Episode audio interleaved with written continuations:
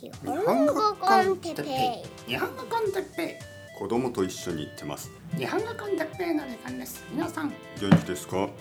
今日は多分僕が他のポッドキャスターと違う点について。はいはいはい、おはようございます。日本語コンテッペイの時間ですね。皆さん元気ですか？はい、変な話し方してますね。変な話し方をする点が違うというわけではなくですね、今日のトピック、ね、たくさんのポッドキャスターいますね。日本語でも日本語ポッドキャストは本当にたくさんあって、それはいいことですね。チョイスがあるというのはね、多すぎるとちょっと混乱しますが、でもそれでも何個あるの？20個ぐらい、例えばレストランに行って20個ぐらいのチョイスがある、居酒屋に行って20個ぐらいメニューがあるっていうのはそんなに悪くないでしょ。はい、その中から一番おいしいものを選ぶ、ね、そんなに難しいですか？はい、ちょっと一口ずつ食べてですね、好きなものを探すのも悪くないですね。はい、ちょっとだけ聞けばわかるでしょ。はい、この人がどういうエネルギーを持っていて、どんなことを言っていて、どんな目的を持っていて、どんなモチベーションがあるのか、ね、そういうの結構すぐ分かりますよね。好みってやつですね。好み、いつかのりこさんとそのことについてね、ちょっと話しましたね。のりこさんが僕に言いました。ポッドキャスト、例えば僕はね、今日もポッドキャスト、のりこさんが、てっぺいさん今日は何をしたんですかって言うから、いや今日もポッドキャストを撮りましたって言ったら、のりこさんが、お疲れ様ですみたいにね、お仕事ご苦労様ですみたいなニュアンスで言ったので、僕は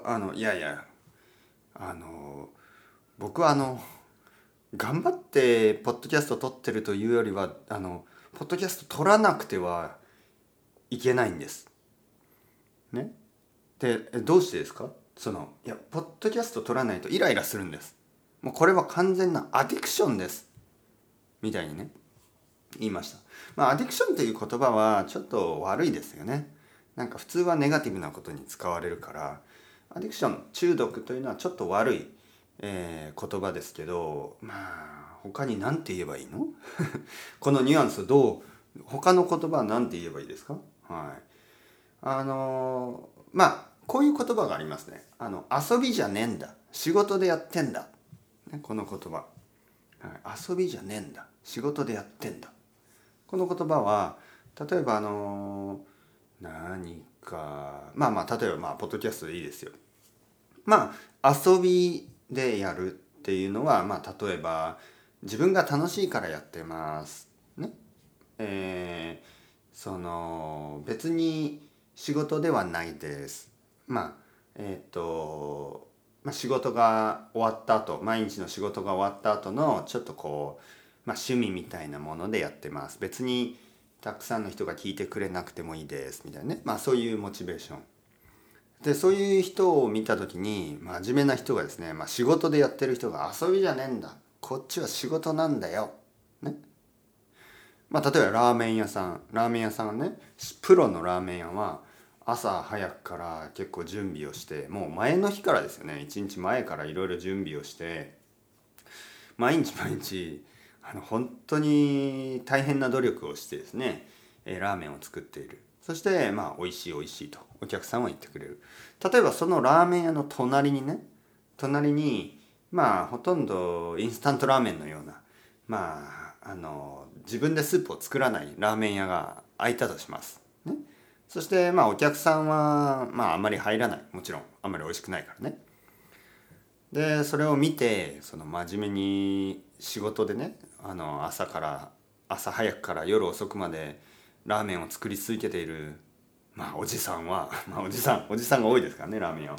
おじさんが、こっちは遊びでやってねえんだ、仕事なんだよみたいにね、ちょっとボソッと一人で言う、ね、こっちは仕事なんだよ、遊びじゃねえんだよね、みたいにそのもっとちゃんとやれ、ね、こっちは仕事がかかってんだ、ね、生活がかかってるんだっていうんですよね。やっぱりお金のため、家族のため、自分のため、そしてさらにお客さんのため、もうプロなんですよっていうようなニュアンスを込めて、遊びじゃねえんだというんですね。遊びじゃないんだぞ。はい。まあ僕が言いたいのは、僕は遊びじゃねえんだ、仕事じゃねえんだ、まあ、ここまでいきますよね。遊びじゃないですよ。僕がポッドキャストやってるのは遊びじゃない。まあまあ遊びのパートもありますけどね。遊びじゃないんだ。仕事でもないんだ。仕事のためだけにやってないですからね。なんか仕事、まあまあちょっと説明がこれは難しいので、まあそこはスキップしますね。遊びじゃねえんだ、仕事じゃねえんだ、こっちはアディクションでやってんだ。はい、そんなニュアンスですね。ちょっと言葉が悪いですよね。はい、アディクション以外にありますか？はい、遊びじゃねえんだ、仕事じゃねえんだ、こっちは中毒でポッドキャストやってんだ。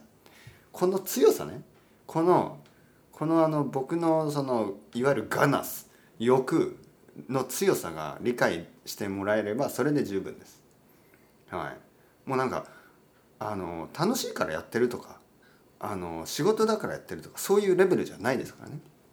もう中毒ですから、もうなんかね、ポッドキャストを撮らないと気持ちが悪くなってくるんです。イライラしてくるんです。もうなんかこうタバコ吸いたいとか、お酒飲みたいとか、もっと悪い薬物とか、そういう人間のその脳にね直接影響するような欲ってあるでしょ。それに近い感じですよね。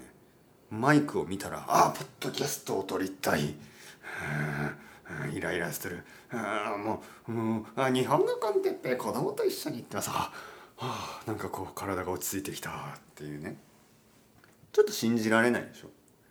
ちょっと信じられないかもしれないけど、皆さん想像してください。何年間やってますか？僕はこれを何年間、毎日毎日、もう中毒ですよ。完全にやめられないんですよ。でこれを言った時にのりこさんはちょっとなんか驚いた感じでしたね。なんか本当ですかね。はい、僕はちょっと狂人に聞こえたでしょうね。狂人、狂った人ね。いやいや、僕中毒なんです、本当に。多分のりこさんは僕が半分冗談を言っていたと思います。でも今ね、僕は 100% 本当のことを言ってますね。 100% 本当です。これは明らかに中毒です。オブセッションと言ってもいい、何と言えばいい、もうやめられない、はい、やめたら僕は死ぬ、もうそれぐらいのものです。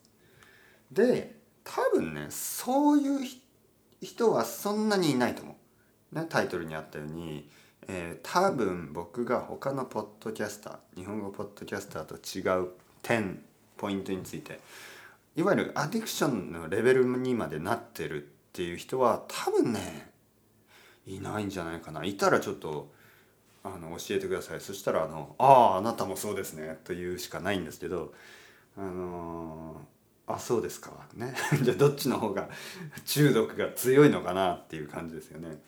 もう僕は震えてますからね。ポッドキャスト取らないと震えるんです。ポッドキャスト取らないと汗が出てくる。はい、寒い、早くポッドキャスト、日本語コンテンツ、良くなった、子供と一緒に行ってます、よかった、元気になってきた、ね、そんな感じ。ちょっと怖いですね、本当に。自分で言ってて狂人だと思う。本当に狂人です。狂った人。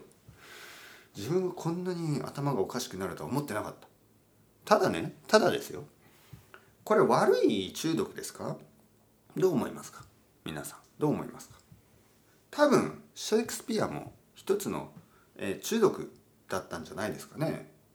多分たくさんの作家、たくさんのミュージシャン、たくさんのアーティスト、もうパブロ・ピカソなんて、もうアートを作り続けなければ本当に倒れてしまう、死んでしまうぐらい、それぐらいもうルーティンになってる。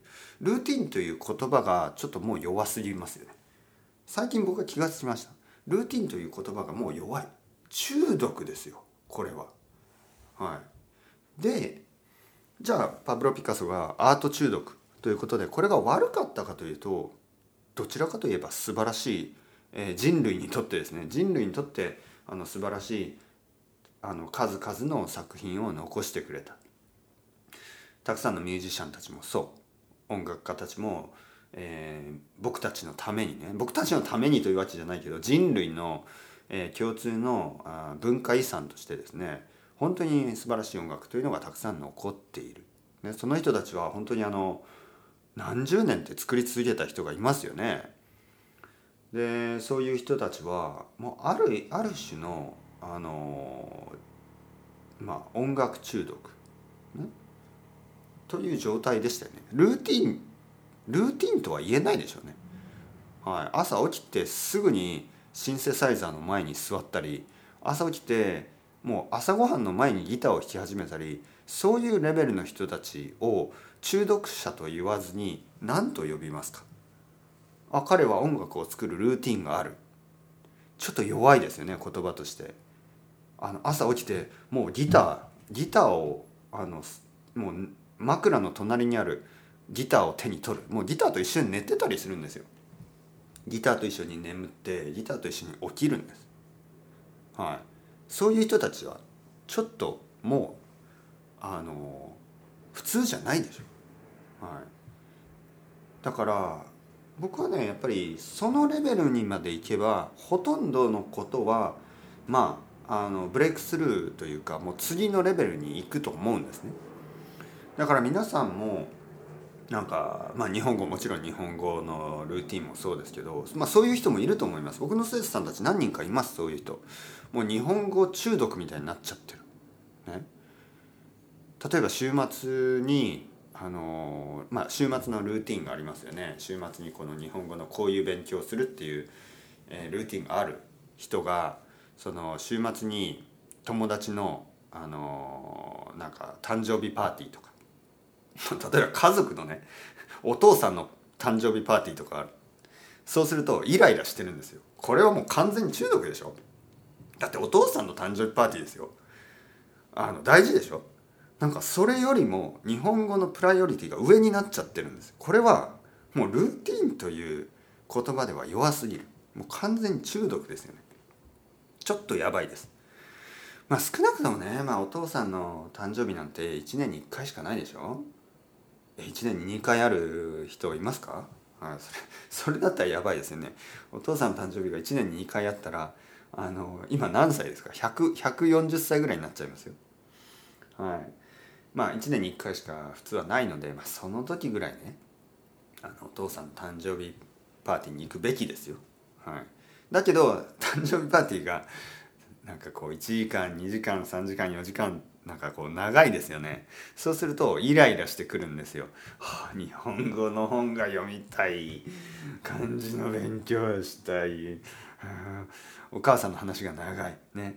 もうちょっとお母さんそんな話どうでもいいから、僕ちょっとベッドルームに行っていいですか、ね、僕ちょっと帰っていいですか、ね、そんな気持ちがしてくる。これは中毒でしょ、どう考えても。僕が言ってるのはこれは悪いというわけじゃなくて、そのレベルまで行ったんですね。おめでとうございます。そんな感じです。そのレベルまで来ましたか。そんなあなたを止めるものはもう何もないし、誰もいないし、もう無理です。止められない、やめられないんです。でそのままずっと行くと、もう超ペラペラへの道ですよね。これはもう全てのことがそうですよ。そのレベルまで行けばね、そのモチベーション、ガナス、欲、やりたいと思う気持ち、それがその中毒レベル、そのレベルまでいけばどんなことでもすごいレベルまで上がります、おそらくね。どんなことでもいいんですよ本当に。ただね、気をつけてほしいのは、いいことも悪いことも、いいことも悪いことも両方こうなる可能性がありますから、何がいいか悪いかっていうのをちゃんと考えた方がいいと思う。こういう性格の人たちはですね、悪いことにも中毒になってしまう人が傾向があります。そういう傾向がある。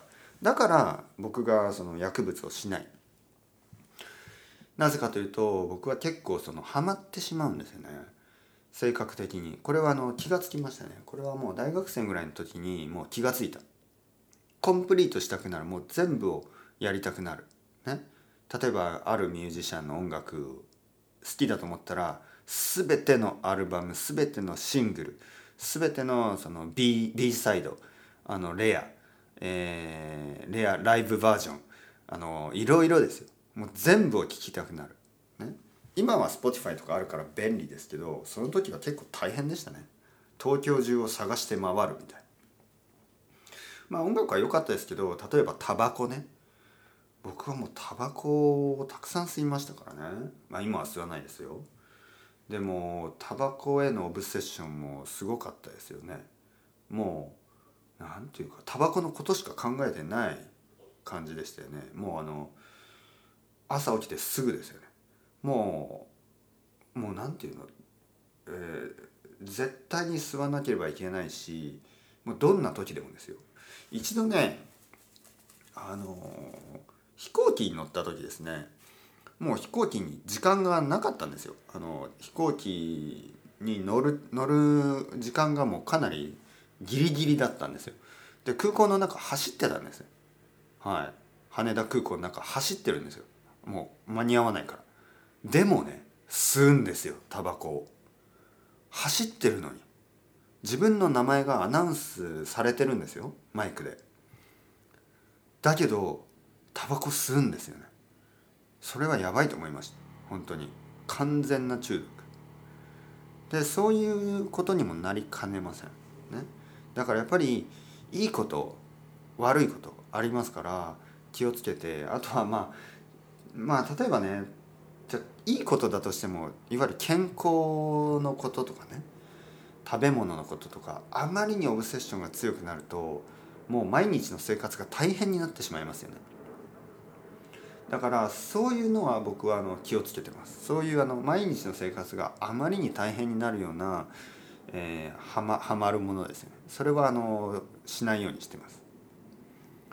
だけどポッドキャストっていうのはそうですね、ポッドキャストをたくさん撮ったところでなんかこう他の支障がそんなに出ないですから、そこまではね問題がない、いわゆる中毒ですから、僕にとっては問題ないです、はい。皆さんにとっても日本語コンテッペを聞きすぎて死んだ人なんて聞いたことないですから、はい、もしいたらどうなるのかな。もしいたら僕は多分殺人者になってしまいますね誰かがね、私の恋人は日本語コンテッペを聞きすぎて死にました、あなたのせいですとか言われたら、そうか、そんな力があったか、このポッドキャストには。中毒の次のレベルにまで行ってしまったな。毒になってしまった、ね、中毒じゃなくて本当の毒になった。もうポイズンレベル、ね、これがもう最後ですよね。ここにまでいけるかな。ここにまで行ったらもうそれは本当に僕はポッドキャストをやめる時でしょうね。人がバタバタ死に始めて、日本語コンテッペを聞いた人はみんな死ぬみたいな、そんなことになったらやめます、はい。僕は人に死んでほしくないし、なんか訴えられたくないですよね、家族にね。お父さんが、僕のお父さんが日本語コンテッペ、あなたのポッドキャストを聞きすぎたせいで死んでしまいましたみたいな。いや、それはもう総理どころじゃないの、ごめんなさいじゃない、もうそれは本当に、いや、もうすぐやめます、今すぐポッドキャストをやめて全てディリートするんで心配しないでくださいこれ以上犠牲者は増やしたくない。